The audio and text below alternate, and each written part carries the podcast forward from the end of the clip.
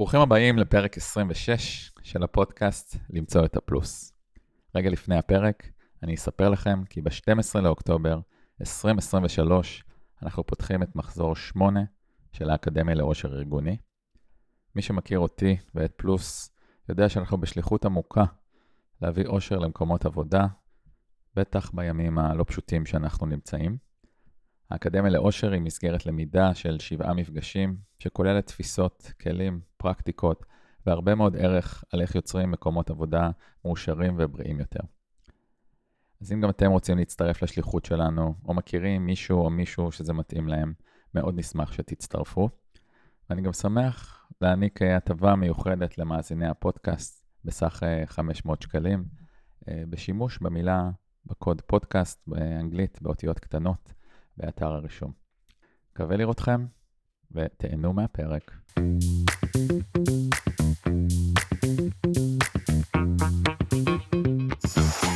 שלום לכולכם, ברוכים הבאים לעוד פרק של הפודקאסט למצוא את הפלוס. פודקאסט שעוסק בעולם העבודה החדש, המשתנה, המשובש. ובשאלה האם וכיצד אנחנו יכולים להיות מאושרים במקום העבודה. ומציעים טיפים, כלים, עצות על איך לחוות יותר הנאה, משמעות ושגשוג. אני אורן אפל, יועץ ארגוני, הבעלים של חברת פלוס, שמתמחה ביישום כלים ותפיסות ממדע העושר בעבודה. והיום בפרק יש לי אורחת אה, זוהרת ונוצצת במיוחד.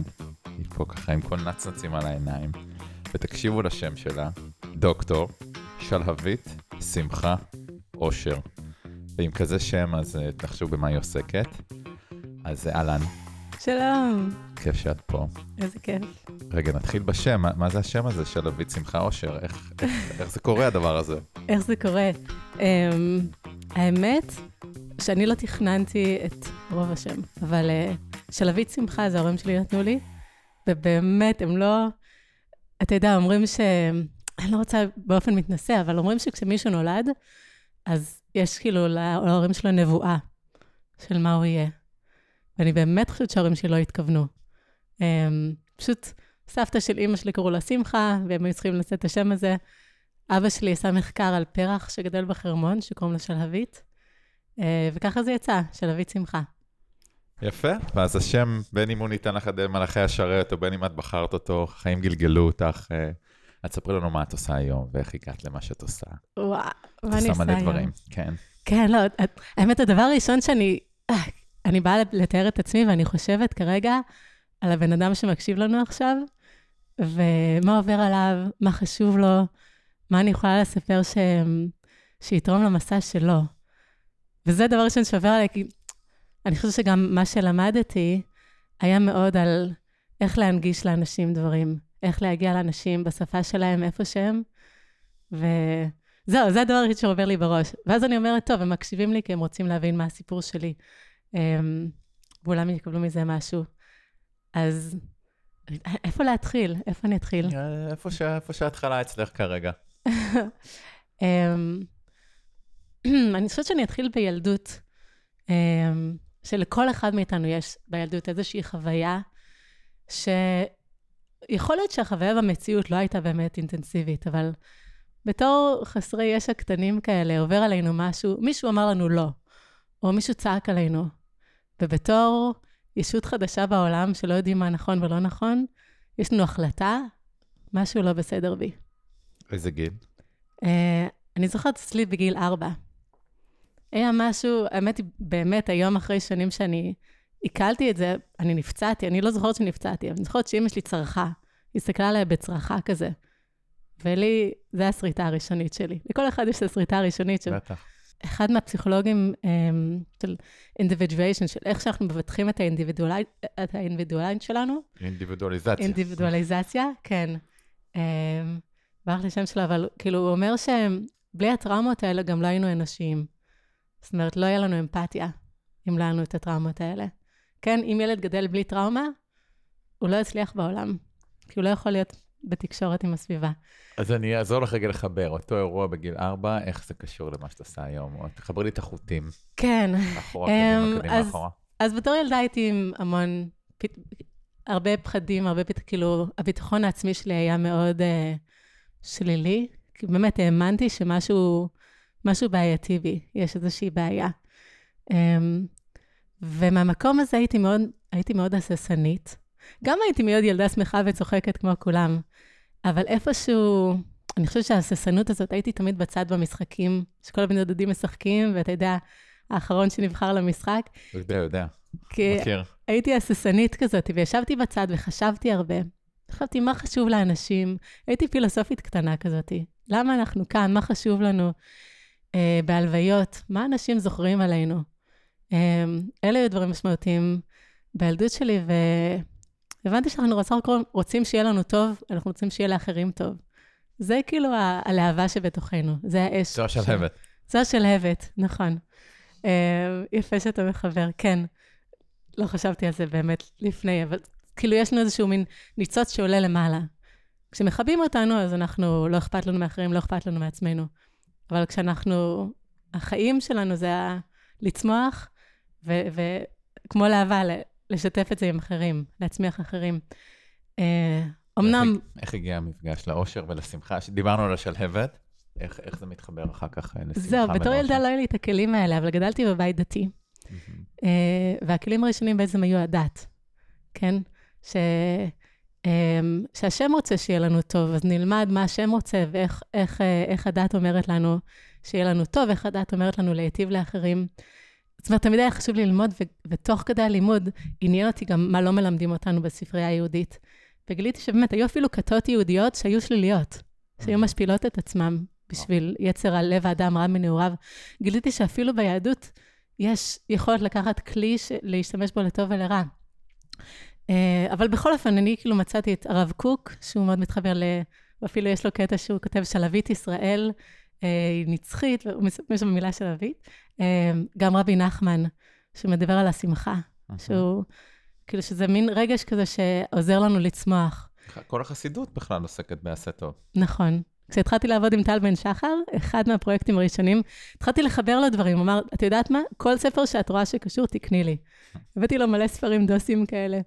אה, ובאמת יצרנו קורס אה, בשביל אש התורה, של פסיכולוגיה חיובית ויהדות. וואו. אה, כן, זה עדיין ממשיך שם, אבל זה כל החיבורים האלה, כי יש יש הרבה מלא. מאוד דברים בדעת, הכרת תודה, נכון. ומשמעות. פרקי אבות מלא, כן. אה, אז זה היה הדרך, בתחילת הדרך, תחילת הדרך, 20 שנה ראשונות של החיים. אה, בזמן מלחמת לבנון, בערך התחיל לי... הראשונה או השנייה? השנייה, השנייה. 2006. כן. Um, חבר טוב נהרג, פתאום הייתי גם מאורסת לרב שהיה לו התמוטטות עצבים ולא יכולנו להתחתן, ופתאום התחלתי לשאול קצת יותר, um, זאת אומרת, עשיתי את הכל נכון, אבל תוך כדי שעשיתי גם הרגשתי שאין מין מחקר מדויק. זאת אומרת, אומרים תאמין, והנה פסוקים שיכולים לעזור לך, וזה יתחבר לך איפשהו, ותסמוך על אלה שגדולים ממך. וככל שלמדתי והתחברתי לגדולים, ככל שלמדתי יותר, כמה זה באמת אנושי. ובגלל שזה כל כך אנושי, הפחיד אותי קצת שאין מחקר. רציתי שיהיה, רציתי להמציא, באמת, רציתי להמציא מחקר שבודק באמת מה עוזר לאנשים וקהילות לשגשג. ואז התחלתי לדבר על זה. וכי מכל הפילוסופיה שלי, בתור ילדה, הבנתי שאם אני מדברת על דברים, אז אנשים יכולים לתרום לי ו- ולהגיע לדברים. אז התחלתי לדבר על זה. תוך שבועיים, חברה הראתה לי מאמר של uh, הקורס הכי פופולרי בהרווארד. הקורס שבעצם אוסף מחקרים על קהילות, על איך משגשגים קהילות ואנשים. הקורס של טל. הקורס של טל בן שחר. Uh, זהו, לא היה קשה משם, לא היה קשה, זה עדיין קשה, תמיד uh, התקשרתי לפחות 100 אנשים בארץ שקוראים להם טל בן שחר, השארתי הודעות קוליות. וואו. אה, אחרי שכמובן קראתי על הקורס אונליין, הרווארד אז נתנה את המצגות בחינם. אז פשוט הורדתי את כל המצגות והתחלתי לחפש כישורים ולקרוא. בעצם עשיתי לי קורס אונליין כזה, ואמרתי, זה מה שאני רוצה לעשות עם החיים. אני רוצה, אני רוצה את זה. אמ, וכמובן, המשכתי לדבר על זה, ואז בסופו של דבר, לא דרך הטלפונים, אבל דרך מישהו שהכיר מישהו, ישראל, לא? כן. האמת, זה היה מישהו... קיצור, היה לי, כנראה זה היה האימייל הנכון, כי פתאום יש לי טלפון, אה, מתקשר לי טלפון, שלום שלווית, זה טל בן שחר. הייתי בשוק. אה, אני בארץ ואני אשמח להיפגש. אמ, אני לא זוכרת בדיוק לפי הסדר, כי אני זוכרת שהוא גם ביקש ממני את הקורות חיים שלי, וחברה שלי פתאום, שוב, לדבר עם אנשים, החברה שלי לקחה את הקורות חיים שלי ונתנה לי כותרות כאלה מפוצצות. כאילו, מה שעשיתי פתאום, מזה שעשיתי מין פרויקט, ניהלתי פרויקט. you know, זה הקטע של, אני לא יודעת אם זה מה שגרם לו לתת לי תשומת לב, או פשוט שכתבתי באופן כנה שזה איפה שאני רוצה לשים את החיים. אה, ונפגשנו. אה, אה, כמה להיכנס לסיפור. נפגשנו, והוא היה כל כך נדיב מהזמן שלו, והסתכלנו על האפשרויות שלי, איפה אני יכולה לצמוח בכיוון הזה, כי זה מה שאני רוצה. ואז בסוף השיחה הוא אמר, טוב, עכשיו תורי לשאול אותך שאלות. והוא אמר, תקשיבי, אני, זה עדיין סוד, אבל אני לא נשאר בהרווארד. אני רוצה לבוא לארץ ואני רוצה ליצור מרכז פה. ויהיה לי מתאים שמישהי שכל כך רוצה את התחום הזה, תעזור לי. אה, הוא היה כל כך נדיב, והוא גם נתן לי, אה, הוא אמר, תחשבי על זה, קודם כל, וגם אם את רוצה, אני יכולה לתת לך אה, שמות של שתי בחורות שעבדו איתי, שתקבלי מהם, שתדעי שאני סייף לעבוד איתו. חמוד. אז כמובן, לא, לא היה לי קשה לחשוב על זה, אבל חשבתי על זה כביכול. ואז עבדנו ביחד, תרגמתי את... עבדתי איתו כשהוא התחיל ללמד בבינתחומי בהרצליה, ויצרנו את התוכנית של רשת עמית, mm-hmm. שלימד שם מורים, ובאתי איתו לכנס של המנהלים של בלקברי, שהוא ממש מראה להם, ההסכם שלי איתו, היה לי ממש חוצפה לבקש הסכם ש, שאני כאילו כמו ישוליה כזה, שאני אלמד ממנו תוך כדי שאני עובדת בשבילו. מקסים, מאוד מהטוב ביותר. זהו, אז... כן, האמת שסיפור דומה, גם אני רדפתי אחריו לא מעט שנים, והוא באמת אדם נדיב ומיוחד, והאיש שגם לי אישית פתח את הדלת ואת הצוהר לעולם הזה, אז אה, כן. תודה, תודה לטל עליו. זה, אני חושבת שזה גם מסר למי שמקשיב, כאילו שיש מישהו שאתה רוצה להיות קרוב אליו, אז תראה איפה אתה יכול לתרום לו, ואז אתה יכול להתקרב אליו. וכאילו ככה העולם עובד. יש לי עכשיו אנשים, נגיד סטודנטים, שכאילו שהם רוצים ללמוד ממני, אז הם עוזרים לי. ואז יש לנו לימוד ביחד, וכמובן יש הסכם של מה הם רוצים לקבל מהעבודה ביחד הזאת. רגע, I'm connecting the docs ועושה סדר, אני קצת רץ קדימה, אז הכרת את טל, ושנים ככה היית שוליה שלו, והכרת את תפיסת העולם. אמ, קחי אותנו ללג הבא. הלג הבא, אמ, שבעצם עברתי לבוסטון. אמ, זה גם היה סיפור שהוא לא קרה באופן אוטומטי. היה לי זוגיות מהממת שפשוט נשברה לי מול הפרצוף, לא הבנתי למה הייתי במשבר. המון דברים קרו מהמשבר. משבר, לאבא שלי היה הצעה מהרווארד, אבא שלי פרופסור ב... בעברית. והיה לו uh, חוקרת בהרווארד, הוא גם לא האמין שבאמת הזמינו אותו לשם. Um, ואמרתי, בואנה, אני תופסת טרמפ. ולקחתי את הקשרים של מי שכבר, שטל קישר אותי איתם, ובאתי להיות כמו אינטרן. כאילו, ישבתי בקורס שלהם, ו... ופשוט התחלתי לאסוף שם אנשים, זאת אומרת, כבר אז, ב, כבר בשיחה שלי עם טל, גם כשהחלטנו שאני אפסיק לעבוד איתו, אמרתי, אני רואה את התפקיד שלי בעולם, זאת אומרת, היה לי יכולת צומת דרכים, או ללכת ל... וגם אפילו התקבלתי לתוכנית בקלרמונט, היה שם דוקטורט ראשון בעולם בפסיכולוגיה חיובית, ואמרתי, אני לא יודעת אם זה מה שהעולם צריך. כאילו, יש המון מחקרים של פסיכולוגיה חיובית, של מה עוזר לאנשים, אבל אנשים לא שומעים על המחקרים האלה. וזהו, ושם בעצם שמתי את המטרה שלי בעולם להיות קטליזטור. אני רוצה להיות הגשר הזה. גשר שמביא, בין מה למה?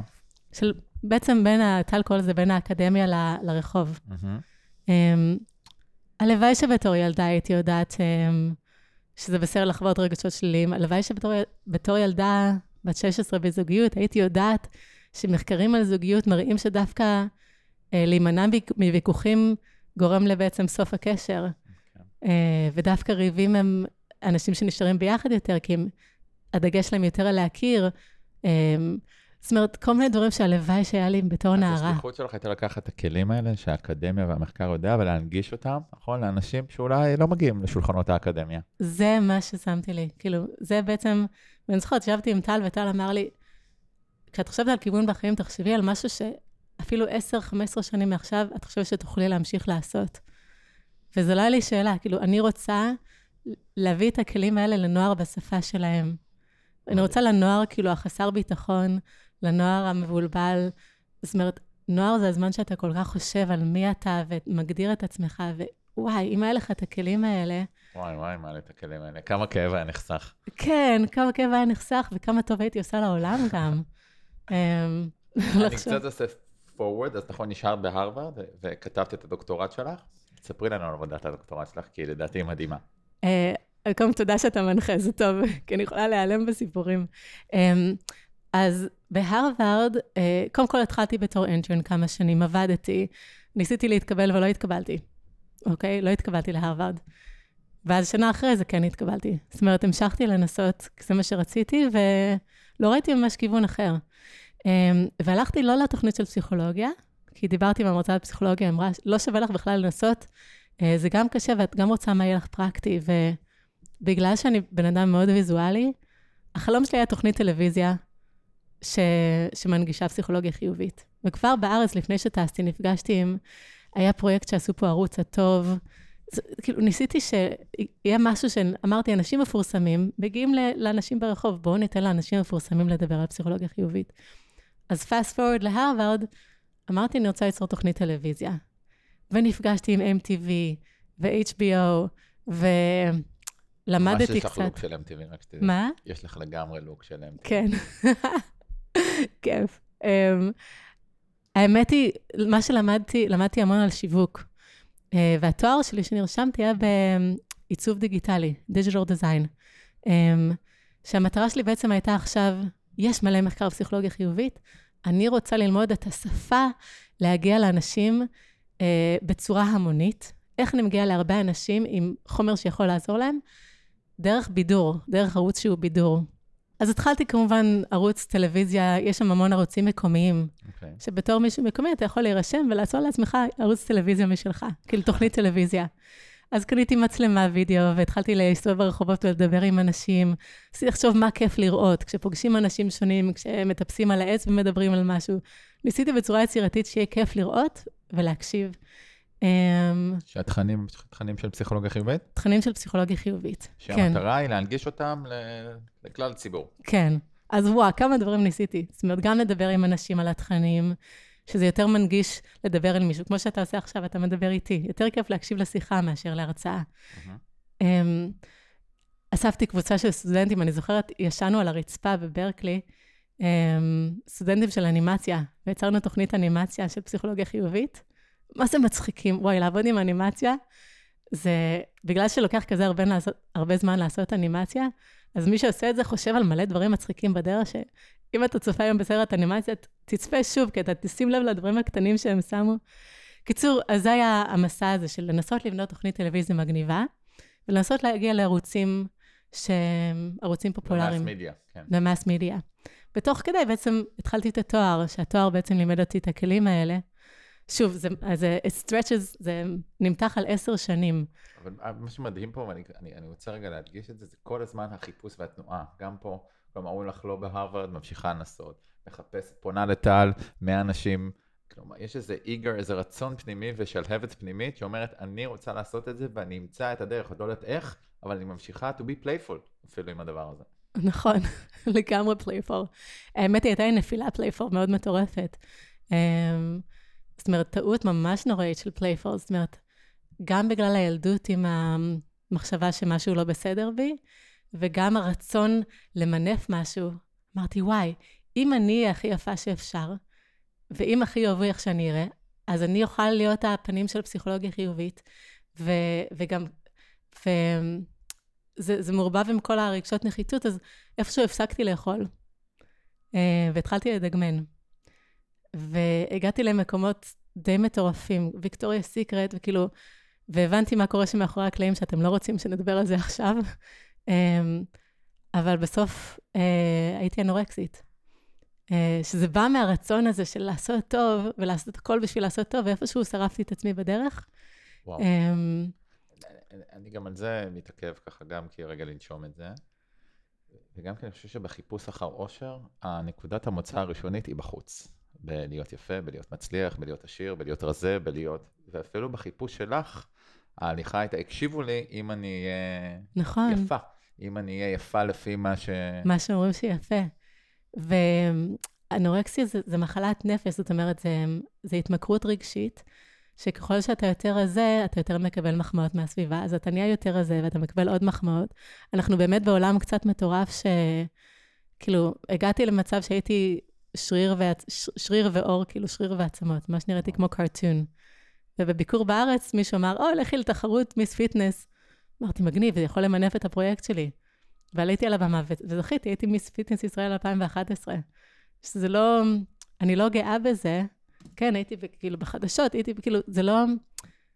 אבל זה היה טעות. זה היה טעות ממש נוראית, כי כמה חודשים אחרי זה הייתי בבית חולים. כי פשוט הסייקל במוח של התמכרות, הוא, אתה מפחד מאנשים, אתה מפחד מאוכל, כל מה שחשוב זה הכושר ו, ואיך שאתה נראה, וזה slippery slope. כשהגוף אין לו מספיק שומן, הרי המוח שלנו עשוי מקולסטרול. Mm-hmm. אז אם אנחנו מורידים את הקולסטרול אה, ברמות כאלה, אז ה, ה, אה, ההורמונים שאחראים, שההורמונים הם גם קולסטרול, אה, שהם אחראים על, על קשרים בין אנשים, הם גם אה, בדחק, ופתאום אנשים הופכים להיות כלים, ואתה חושב שאתה כלי לאחרים, והתפיסת עולם פשוט נהיית כל כך מעוותת. וזהו, וזה רק הבית חולים יכול לעזור. זאת אומרת... נשמע שיותר, גם כוחות פנימיים. כן. ונשמע לי שזה פרק שלם שאפשר לדבר על הדבר הזה. כן. אני, אני רגע סוגר אותו, כי אני יודע כמה פרקים חשובים יש, אבל קודם כל תודה על הדבר הזה. לכל אחד מאיתנו יש מסע. והתחנה הזאת היא, היא חשובה גם במי ש... כן, כי תוך כדי החלמה גם הייתי צריכה לעשות פוזה ללימודים. אמ, אבל מזל, עשיתי, עשיתי תוכנית שהיא פארט-טיים, אה, כאילו חלקית. Mm-hmm. אז, אז זה, לא, זה לא סגר לי את התואר. יכלתי לחזור, להמשיך בלימודים אה, ולעשות את הפרויקט סיום, וסיימתי עם התואר. תספרי לנו על הפרויקט סיום. הפרויקט סיום, אמ, זה לא הדוקטורט, זה התואר השני. אוקיי, אז whatever. אני פשוט כל כך התלהבתי עם הדוקטורט, יאללה, אני קופצת לדוקטורט. אז זה היה פרויקט סיום מגניב, עשינו אתר, כל מיני וידאו עם שחקנים. ואז הבנתי בעצם, מה שהכי ריתק אותי בתואר, זה חוויית משתמש. פרופסור דיוויד פלאט, אמ, הייתי נשארת אחרי הקורס פשוט לדבר איתו, הוא... הרעיון הזה שאם אתה רוצה להגיע למישהו, אתה צריך לשתוק, אתה צריך להקשיב, אתה צריך לחשוב מה באמת עובר על המישהו הזה, מה חשוב לו, ואתה צריך לשאול אותו, ואתה צריך להקשיב, ואתה צריך להקשיב לו גם כשאתה לא שואל. אמ, ופתאום קלטתי, אני כבר בגיל 30, אני כבר לא נוער. אז כשאני חושבת שאני יודעת מה הנוער רוצה, אני חושבת שהנוער רוצה MTV, אני לא יודעת מה הנוער רוצה. אני צריכה ללכת עכשיו לנוער ולראות מה הם צופים, מה, מה הם אוהבים לצפות, מה הם, מה הם משתפים עם חברים שלהם. זאת אומרת, אנחנו כבר בעידן של הפייסבוק, של האינסטגרם, אה, והתחלתי פרויקט, שבעצם זה ההתחלה של הדוקטורט, אה, עם נוער בספרינגפילד, מסצ'וסטס, זה איפה שהתוכנית של הסימפסונס. Yeah. Um, זה, זה שכונת פיתוח. זאת אומרת, זה ילדים משפחות הרוסות, חלק מהם אבא בכלא וכאלה. Um, ואמרתי להם, תשלחו לי וידאוים שאתם, uh, שאתם שולחים לחברים. כמובן, בגבול הטעם הטוב, מה שבסדר לשלוח לי. בתוך מטרה להבין את עולמם הפנימי. בתור מטרה להבין אותם. מה הם צופים לכיף, ומה הם משתפים חברים. כי אם אני רוצה לעשות תוכנית שמגיעה לנוער, אני צריכה לראות מה הנוער אוהב, כן? אני לא יכולה להניח שהנוער אוהב מה שאני אוהבת.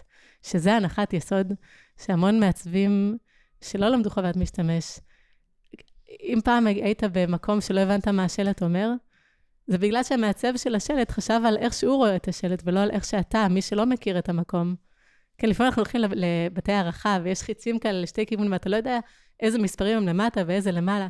זאת אומרת, המעצב לא חושב הרבה על הצד שהוא מעצב בשבילו, או לפחות הקלאסי. אם אני רוצה להנגיש אושר לאנשים, אני רגע צריכה להבין את עולמם. מה הם אוהבים לצפות, כן. מה הם אוהבים לצפות, ומה גילית? אה, אז הדבר הראשון, בתור מישהי ויזואלית, היה שוק, אה, והיה מאוד, אה, איך אומרים? המבלינג. מעורר ענווה. מעורר ענווה. בווידאו שהם שלחו לי, לא היו אנשים לבנים. לא היו אנשים לבנים בווידאוים שלהם. ונפל לי האסימון, כאילו, בצלצולים ורעש. זאת אומרת, הם לא לבנים, הם שחורים, הם היספנים. למה שהם יצפו באנשים שלא נראים כמוהם? למה שהם יקשיבו למישהו שהם לא? הם רוצים להקשיב לאנשים כמוהם, במיוחד אם הם רוצים לצמוח, הם לא יקשיבו למישהו לבן שגדל בבית ספר, ברחוב מול הרווארד. כן, פריבילג. כן. כל, ה, כל הווידאוים שיצרתי בהרווארד עם שחקנים משם, היו סינים ולבנים. זאת אומרת, זה, זה לא דיבר לנוער האלה בכלל. ואז התחלתי ליצור איתם. קודם כל, גם התח- חשבנו על איזה סגנונים של, סגנונות של וידאו הם אוהבים אה, לצפות בהם. הם אהבו music videos, שזה בעצם איפה שהתמקדנו. וגם כן, unboxing videos, שהם נורא אהבו, אה, וידאוים של התאבקות, אבל אנחנו החלטנו להתמקד ב, בסרטוני והם מוזיקה. משתפים איתך פעולה, איך הם מגיבים, ופתאום מגיעה איזה שלבית. ו- זה היה... אמ, שוב, יש פה את הצד של המיתוג, כאילו של להגיד, שווה לכם להקשיב לי, כי אני במקום שאולי אתם יכולים להגיע אליו, אמ, ו, וגם להגיד, זה בשבילכם. וכשזה משהו בשבילם, וזה, אני אומרת, אני רוצה את המילים שלכם, אני רוצה את התוכן שחשוב לכם, שזה זה בעצם איך שבניתי את זה. שוב, זה, אה, זה נבנה ב... איך אומרים בעברית? איטרציות? כן. כן? זאת אומרת. לנסות, זה, כן, זה שלב, ולראות מה למדנו, ואז שלב אחר, ולראות מה למדנו. Uh, בסופו של דבר, אני לא אלאה עם כל השלבים, אבל השלב הראשון זה לשאול אותם במבט אחורה, מה, מה, מה העצה שהיה טובה, שאתם חושבים שהייתם רוצים לקבל לפני שאיפה שהייתם היום? התחלתי עם הנוער בספרינגפילד, מצאתי את המנחה לדוקטורט, ש, שבעצם חיפשתי המון מישהו שחוקר אימפקט של, של וידאו.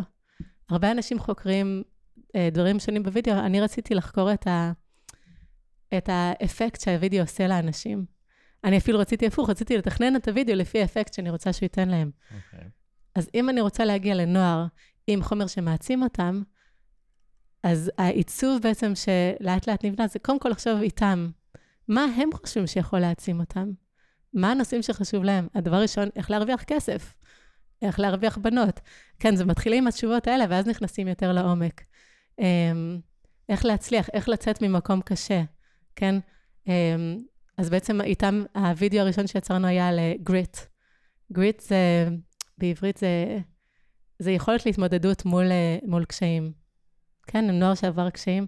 זה התחיל איתם, בסופו של דבר, המנחה שמצאתי בסקוטלנד, איימי הרדי. אוקיי. היא מפיקה של אה, סרטי BBC, סרטי דוקומנטרי, והיא חוקרת בעצם, היא עושה סרטים מאוד עמוקים, והיא חוקרת את ההשפעה על הקהל. אמרתי לה, אימי, אני רוצה לחקור מה הקהל רוצה, ואז לבנות את הסרט. מדהים. היא אמרה, וואו, מוזר, אבל מגניב. טוב, בואי נחפש לך מימון. זה היה, אני לא אכנס לשלבים של המימון, אבל um, כל אחד פה זה, זה גם הרצאה, אבל בסופו של דבר, השאלה הראשונה לנוער, אז התחלתי מהל בספרינגפילד, בסקוטלנד עבדתי עם נוער רחוב, ובסוף האיטרציה הכי מאוחרת הייתה עם נוער במחלקה לבריאות נפש. אבל המבנה היה זהה. קודם כל מבט אחורה, לפני הנפילה שלכם, בתור נוער, כאילו, אתם עוברים דברים, במבט אחורה, איזה עצה אתם חושבים שהייתה עוזרת לכם? ואיזה אמ, תשובות קיבלת? אה, אז למשל, הווידאו האחרון שיצרנו, הבחורה אמרה, אם הייתי יודעת, שזה במחלקה לבריאות נפש, זאת אומרת שהיא עברה איזשהו breakdown גדול לפני שהיא הגיעה שם, אמרה, אם הייתי יודעת כמה הייתי צומחת אחרי המשבר, זה היה ממש עוזר לי. כן, זה היה עוזר לי במשבר שלי, לדעת שאני אצמח כל כך. post-traumatic growth. בדיוק. זאת אומרת, יש כאלה נושאים ש... הרי post-traumatic stress זה משהו שכולנו יודעים. כולנו יודעים PTSD. לכולם יש PTSD. אף אחד לא מדבר על PTG. אף אחד לא מדבר על הצמיחה שאחרי הטראומה. שדרך אגב, רוב האנשים צומחים מטראומות יותר מאשר נופלים ל-PTSD. ועל זה פחות מדברים. כל המחקר של פסיכולוגיה חיובית הוא לא, הוא כאילו לא פופולרי. זאת אומרת, מחקר על זה שאנשים שיש להם יותר הכרת תודה, חיים לאורך יותר זמן. זה לא מגניב לחדשות. לא. אבל איך שזה טוב לדעת את זה. אז בעצם עם כל קבוצה שעבדתי, קודם כל השאלה הראשונה, התוכן, מה התוכן שחשוב לכם? כן, אם זה בעל... כן, אז הם נותנים את התוכן. למשל, אחת, שזה בסדר להרגיש רע. שאם היא הייתה יודעת את זה, היה לה יותר קל בחיים. אמ, אה, איך אומרים הם בעברית? כאילו, בחור שהפך לבחורה? כן? הם? טרנסג'נדר? כן. אה, כן. אז הם אמרו לי שהם היו, אמ, כאילו שמה שעזר להם המון בדרך זה flow, כאילו juggling, ופשוט להיכנס לא- לאיזושהי עשייה ולהיכנס למין אה, מדיטציה תוך כדי עשייה, זה ממש עזר להם. וכל אחד זה בעצם מחקר פסיכולוגי שאני יכולה להביא עליו. אם זה על post-traumatic growth, אם על gratitude journals, אוקיי, צמיחה פוסט-טראומטית, או יומני הכרת תודה, או ה mindset של אמ, flow, אני מניחה כן, שזה כן, flow בעברית. זה- כן, זרימה. אמ, או נורמליזציה של רגשות שליליים, אמ, מה, מה, מה שמיוחד פה, לפחות בעיניי, זה שלא רק שהנגשת את זה בשפתם, גם הראית להם שאת הכלים שהמחקר יודע, הם יודעים מחייהם. כלומר, מה עזר לך? ואז הם דיברו על אותה חוויה, ואז יכלת להביא גם איך המחקר תומך באותה חוויה שעלתה מהסיפור שלהם. נכון. גם בשפתם, וגם להראות להם, תראו, אתם יודעים, זה שלכם, המחקר תומך בהתנסות שלכם ובחוויה שלכם. נכון, וגם משהו שיצרתי עוד, מה שגיליתי, למדתי תוך כדי המחקר, בגלל שיצרתי סרטונים, נכון, אני ויזואלית, רציתי סרטוני מוזיקה, שזה כאילו, יש את התוכן ויש את הוויזואלי, אמ, אז הם רואים נוער, זאת אומרת, הסרטונים זה היה מיקס של דוקומנטרי עם שיר. אמ, אז אתה לומד על המחקר, כי הנוער בעצם, אז שוב, חזרה לתהליך, הנוער כותב במילים שלו, בוחר את המוזיקה, שמת... שהסגנון שלו, ואנחנו בעצם בונים שיר, אני יכולה להגיע לפרטים עוד מעט, אבל מי שצופה בזה... רגע, התוצר הוא קליפ? התוצר הוא קליפ. קליפ? כן. ש, ש, שהמלל שלו הוא על המסע שלי לגלות את הכוח, את ה... המלל, אז זהו, אז המלל הוא במילים שלהם, זאת אומרת, אז אוקיי, אז השלב השני, אבל אני רוצה להגיע לקטע שבווידאו הם רואים נוער שגם מדבר על החוויה האישית שלו, שזה משהו מאוד יפה, כי כשאתה רואה מישהו מדבר על החוויה שלו, אתה לא אומר זה מחקר, הוא יודע את הכל. אתה אומר זה החוויה שלו, ואוטומטית המוח שלך אומר, מה אני יכול להסיק מזה? זה לא כמו אלוהים שאומר לי, או הפרופסור אומר לי, זה מה שנכון. זה מי שאומר מה היה נכון לו, לא, ואני יכול לבחור מזה. אז גם יש רמה מאוד גבוהה של אמפתיה. כן, מישהו נפתח לך מול המצלמה, ואתה מתחבר לזה סיפור אמיתי, שזה מהמם. וגם אתה יודע במוח שאתה אתה, אתה בוחר מה ללמוד מזה. אז זה המיקס, אבל נחזור לתהליך, שקודם כל הם בוחרים את התוכן, ואני מביאה את המחקר לתוכן הזה, והם מסתכלים על המחקר. אני מביאה להם תמצות כמובן, לא כל ה... כן. תמצות, ראשי פרקים כזה, הסינופסיס של המחקר. ואז ביחד איתם, הם חושבים מה ההיילייטס, מה הכי חשוב להם לתקשר מהמחקר הזה, כי זה מגניב אותם, מגניב שיש מחקר הזה, מגניב שאלפי אנשים חווים יותר צמיחה אחרי טראומה, כן? אז בוא'נה, זה חשוב לי. אז הם עושים כאלה נקודות, הנקודות שחשובים להם הם, אה, במחקר הזה, ואז, שוב, בשפה שלהם, הם כותבים שיר. במילים שלהם, כותבים שיר על, ה, על המחקר, שהשיר מתקשר את זה.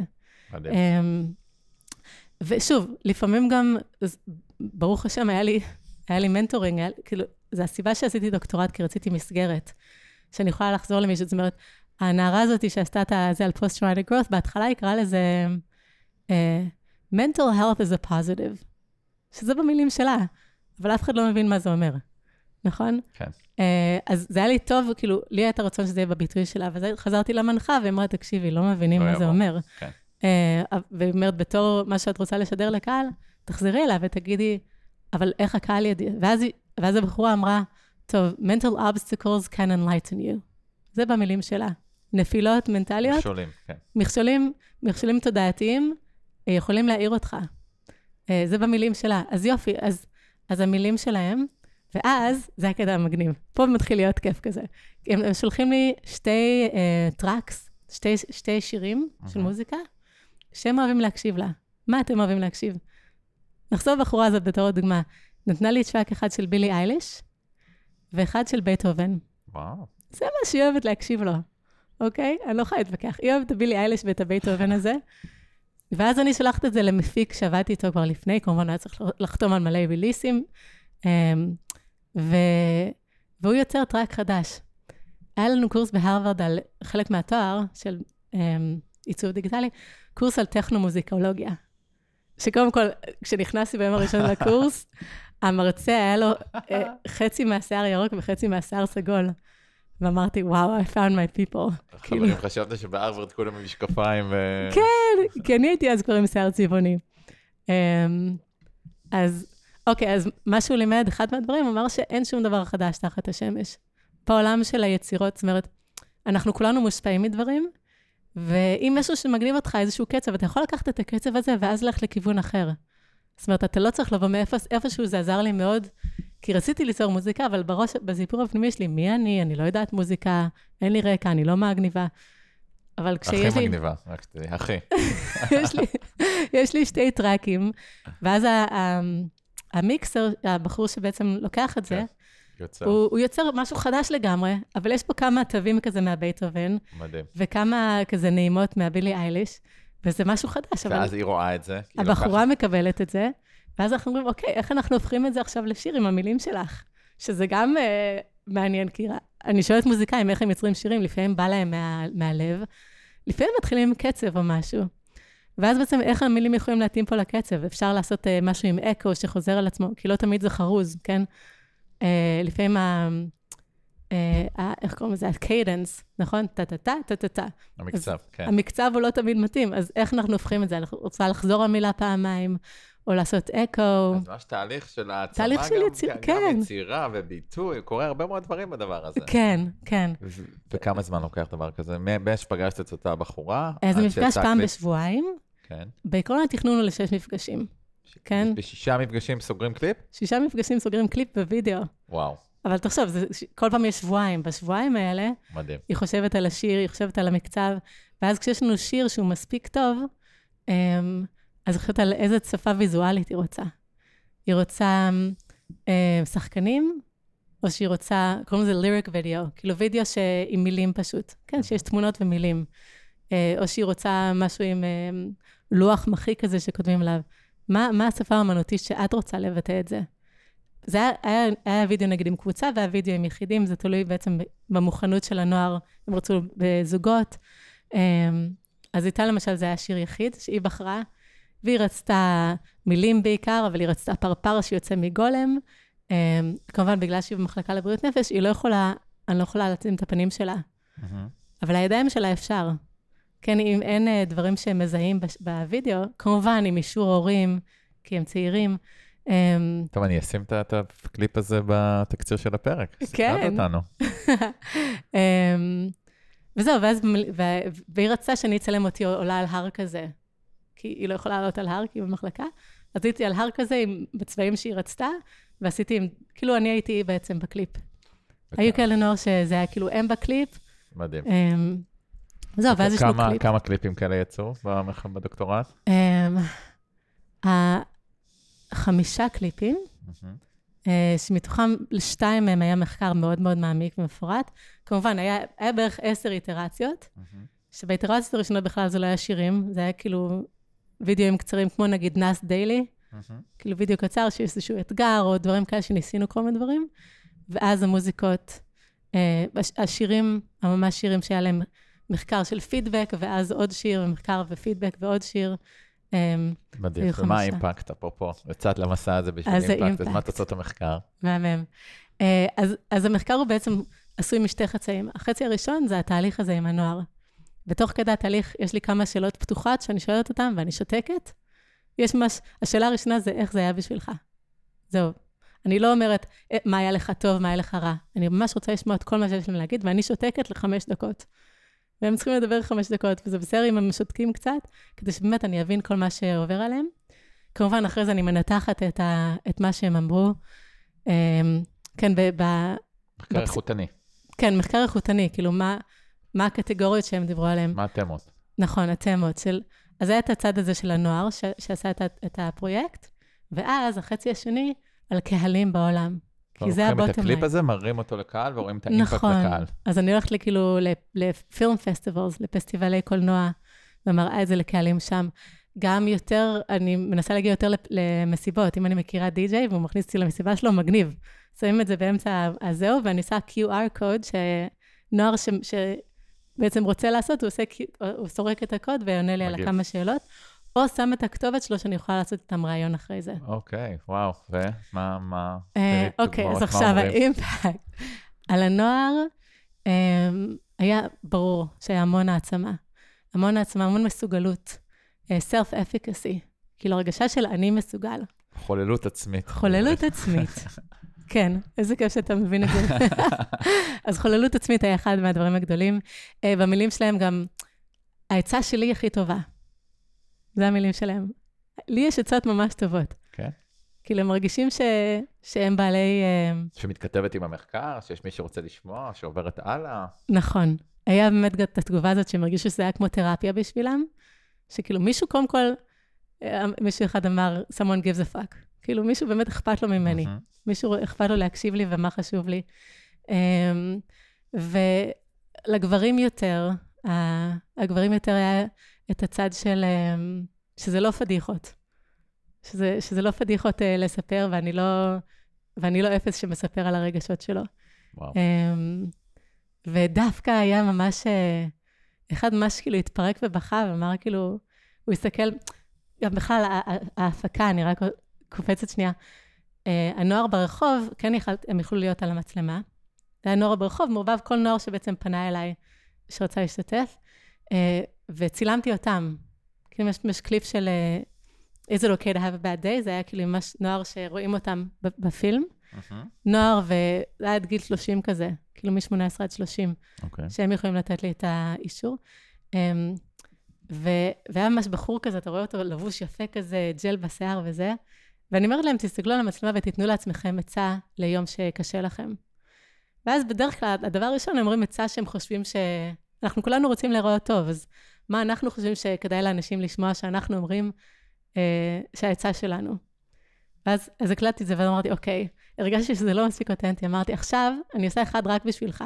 תסתכל על המצלמה, ואני אשלח לך את זה בעתיד, שאתה תוכל לצפות. תסתכל על עצמך בעתיד ותדבר לעצמך. ופה בכי ולהיפתח, ובאמת, הבחור הממש אה, מאורגן, אתה רואה אותו בווידאו, כי הוא, בסוף הם כולם הסכימו שהווידאו האותנטי יהיה בסוף בהפקה. אה, והוא ממש, הוא, הוא מתחיל לבכות, והוא מסתכל על המצלמה בעיניים ואומר, מסתכל לעצמו בעתיד, הוא אומר, אל, תב... אל תפחד לבקש עזרה. זה בסדר, וזה גם בסדר לבכות. וואו, מרגש. הנה, positive psychology intervention, אמיתי. מהחיים. אמ, אז, אז, אז כן, זה, זה גם העצמה שהם עוזרים לאחרים. מדהים. ואיך ה-listeners, המאזינים עכשיו, עכשיו כן. אנחנו בפסטיבל ופתאום רואים את הקליפ הזה, איך זה בשביל אחרים? אז כמובן, זה אחת מהתמות שהיא מאוד אה, אופייני לדוקומנטרי, זה אמפתיה. אמפתיה לאנשים האחרים ואמפתיה לעצמם. אמ, האמפתיה גם התבטאה ב, אמ, ברצון לעזור לאחרים. כאילו פתאום אני, אני גם קולט של, אמ, כן, היה כאילו שתי קטגוריות של אמפתיה. אמפתיה כאילו לעצמי, שאני רוצה לעשות לעצמי יותר טוב, ו, ווואלה, אני לא חושב מספיק על מה עובר לאנשים אחרים. שכחתי שלאנשים אחרים גם קשה. דרך ראיית הפגיעות הזאת, אני, אני נוגע בחלקים של הפגיעות בי, אבל גם כן. אני רואה את העצמה על זה שהדבר הזה, גם, גם אפשר לצאת ממנו, ויש כלים, ויש... כלומר, זה ערוץ שהוא נכ- ישר נכנס דרך הלב. נכון. אם מלמדים אותנו לרוב פסיכולוגיה חיובית דרך הראש, באקדמיה, מהספרים, מהמחקרים, פה יצרת מסלול שהוא נכנס דרך הלב, נכון. בדרך הוויז'ואל, בדרך רגשות, ומשם אחרי זה מגיע הטיפ. כן. אבל הסיפור הוא לא הטיפ, הוא הבן אדם הזה שהוא כמוני, ו- ו- והוא אמיתי והוא פגיע והוא נשבר, אבל הוא גם מתגבר על הקושי. כן, זה, זה, זה זה, זה היה לי מאוד מפתיע. כי איפה שאני באתי להיות אשת, אשת חינוך. Um, כן, רציתי לתת להם חומר, ש, שהם יוכלו לקחת איתם הלאה. ומה שלא חשבתי על זה, זה בעצם ההשפעה הזאת, כמו שאתה אומר, אורן, כאילו ההשפעה של אחד על אחד. כאילו שפתאום הם הרגישו כל כך אמפתיה לאנשים אחרים, uh, וגם אמפתיה כלפי עצמם, נורמליזציה של רגשות, נור- נורמליזציה של כאב, נורמליזציה של שליליות. הייתה מאוד מאוד גדולה, שכאילו זה בסדר שעובר עליי ככה, כי גם על אנשים אחרים זה עובר. Uh, הווידאו הרביעי מתוך חמש, הוא, השתחרר בקורונה. מהמם. Um, וזה דווקא היה איזה okay to have a bad day, שבו אתה רואה 16 אנשים, 16 בני נוער שמדברים, והמון, המון סיפרו שהם הם עכשיו רוצים להיות יותר ביחד עם אנשים. Um, אני לא יודעת אם זה כאילו הזמן של הבדידות של הקורונה שהשפיע על זה, אבל ההרגשה של כאילו, זה בסדר שעובר עליי משהו, ותראו, על הרבה אנשים זה עובר. ואיזשהו רצון להיות ביחד. אנחנו גם יודעים מהמחקר כמה תמיכה, בלי, עם הקורונה ובלי קשר לקורונה, כמה תמיכה חברתית היא משמעותית כן. לאושר שלנו. כן, כאילו, שוב, אני לא, רוב האנשים לא, לא נרשמו לפולו-אפ. לי מאוד היה חשוב שאנשים יבואו לפולו-אפ, שנראה כאילו ה, מה שאמרתם שתעשו, האם באמת עשיתם את זה. כאילו, זה יכול לתת לכם השראה. כן. רוב המחקרים הפסיכולוגיים, באמת, זה משהו שקשה לי להגיד, אבל הרבה מחקרים פסיכולוגיים, הם מדברים על אימפקט בתור תוכנית. מהמם. כאילו, אימפקט זה behavioral intention. זה, תתרגם לי? כוונה התנהגותית. כוונה התנהגותית. זאת אומרת, רוב המחקרים הפסיכולוגיים מדברים על כוונה התנהגותית, ורואים את זה אפילו במחקרים של, אמ, של אימון, על, אמ, על, על אימון לנשים, איך להתגונן מפני תוקפים, כן? שבסוף הסדנה הם אומרים, אני, פעם באה אני, אני אגיד לא. ואז, ויש מחקרי פלו-אפ שהם נכנסים אליהם בסיטואציה שהם מחוץ לחדר מחקר, והם לא אומרות לא. זאת אומרת, מה שאתה אומר במחקר, זה, זה לא מספיק אינטראקציה אחת, כלומר, אני צריך כן. לאמן את המוח שלי יותר מפעם אחת כדי שאני אוכל להתנהג את הכוונה. נכון. הפולו-אפ זה משהו כל כך חשוב לי, שבעצם במסקנות של הדוקטורט אמרתי, אני באמת רוצה ש... הרי בסוף דוקטורט אתה כותב את התוצאות, ומה אתה חושב הכיוונים מהמם. הבאים.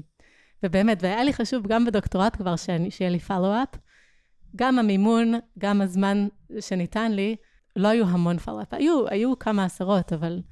זאת אומרת, באמת הייתי רוצה לדעת כמה פולו-אפ היה. ובאמת היו תראה, אנשים לא, שעשו. אי אפשר להציל את העולם בפעם אחת במחקר אחד, אבל אין לי ספק שמי שהשתתף בסרטים, וכנראה גם חלק ממי שצפה, חווה חוויה משמעותית. כן, אפילו life changing לחלק מהאנשים שלא פוגשים את התכנים האלה ולא פוגשים את עצמם במראה עם השפעה, עם חיבור לקוחות ולמשאבים, כן. אז, אז take credit for that. תודה.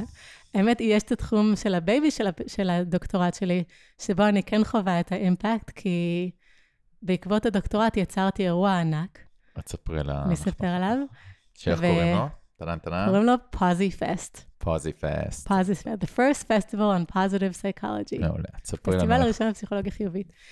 אה, אז באמת, זה היה יום אחד שהייתי באימון פסיכולוגי, ש... שהמטרה שלי היה לזהות את האויבים שלי מבפנים, ו... ולהיות אמיצה, ועברתי ליד אה, אולם אירועים ענק במרכז העיר. תחשבו, אדינבורג היא כמו ירושלים כזה. ירושלים היא אדינבורג בסקוטלנד. בסקוטלנד. אז ירושלים האבנים off white, אדינבורג האבנים אה, אפורות. אבל ממש, הכל טירות כאלה ומרכז העיר. אז אמצע העיר, ואני רואה את המסכי הענק האלה. מול הכל האפור הזה, פתאום יש מסך לד כזה ענק של פרסומות, ובראש שלי, וואי, אם הווידאוים שלי יוכלו להיות שם.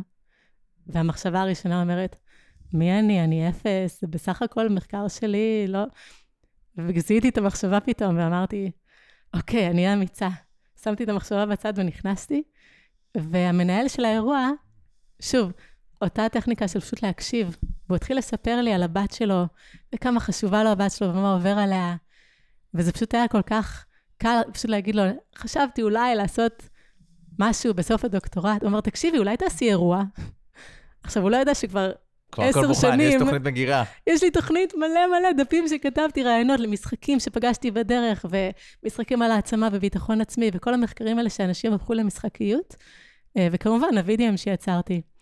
אז באמת, תוך יום כבר היה צוות גם באוניברסיטה, וגם די.ג'יי שרצה להיות, וגם uh, מישהו שרצה לעשות בווידאו, ופשוט אנשים באו כי הם רצו להעצים את עצמם, ורצו להעצים אחרים. אז- אז זה פסטיבל של יום שלם, נכון? קורה באדינבורג, תמונות מדהימות, עוד פעם, אני לא נשלח פה את הלינק, תספרי קצת מה מה קורה בפסטיבל הזה, איך- איך זה נראה, איך זה מרגיש. אז הפסטיבל, אתה נכנס, קודם כל בחוץ יש שלט, שוב, לחוויית משתמש, הוא לא אומר בוא לפסטיבל פסיכולוגיה, כי ישר אתה תחשוב, אני פסיכולוג, אני לא רוצה, אני... בלונים כתוב, אתה מוזמן. You are, you are invited. תיכנס. אנשים נכנסים, ואז יש מלא בלונים, בהם יש דמויות שטח כאלה שמברכות את פניך, מקדמות את פניך, greeters. Greeters.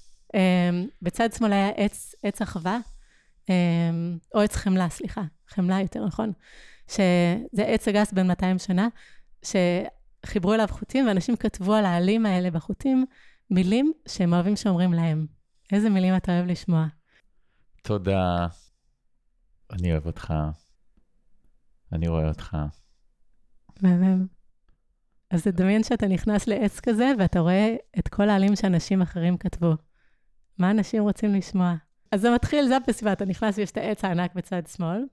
בצד ימין, אז זהו, ואז יש מלא דוכנים. יש דוכן של פסיכולוגים שעוזרים לך למצוא איזה שאלות לשאול פסיכולוג כדי למצוא את התרפיה שנכונה לך. כי יש סוגים שונים, ואנחנו כולנו על, על, על, על ספקטרום.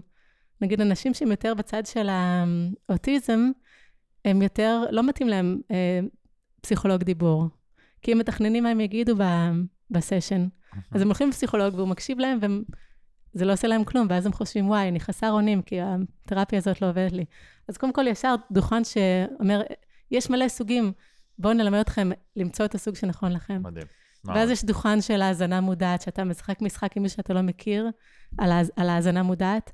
כמובן, בכל דוכן יש אה, שלט. גדול, שמסביר במילים מאוד פשוטות, בשפה של עמך, קצת על המחקר. יש QR שאתה יכול אה, לסרוק ו- וללמוד יותר, או להתחבר לאפליקציה שקשורה. על הבמה המרכזית אה, יש מוזיקאים, אה, כמובן, השירים, שזה מה שמעניין, השירים הם כולם על רגשות. כמובן, יש את השירים שלנו, עם הנוער. ופרויקטים שהם קרובים לאזור, אבל מאוד היה חשוב שהשירים יהיו על רגשות שהם מונגשים לכולם. אז לא, לא פוליטיקה, לא דת, וגם לא רומנטיקה. אני רוצה שירים שכולם יכולים להתחבר לרגשות ששם. אמ, אז כל מי שהציע שירי אהבה מטורפים, לא, זה לא מתאים, אנחנו רוצים פסטיבל שהוא נגיש.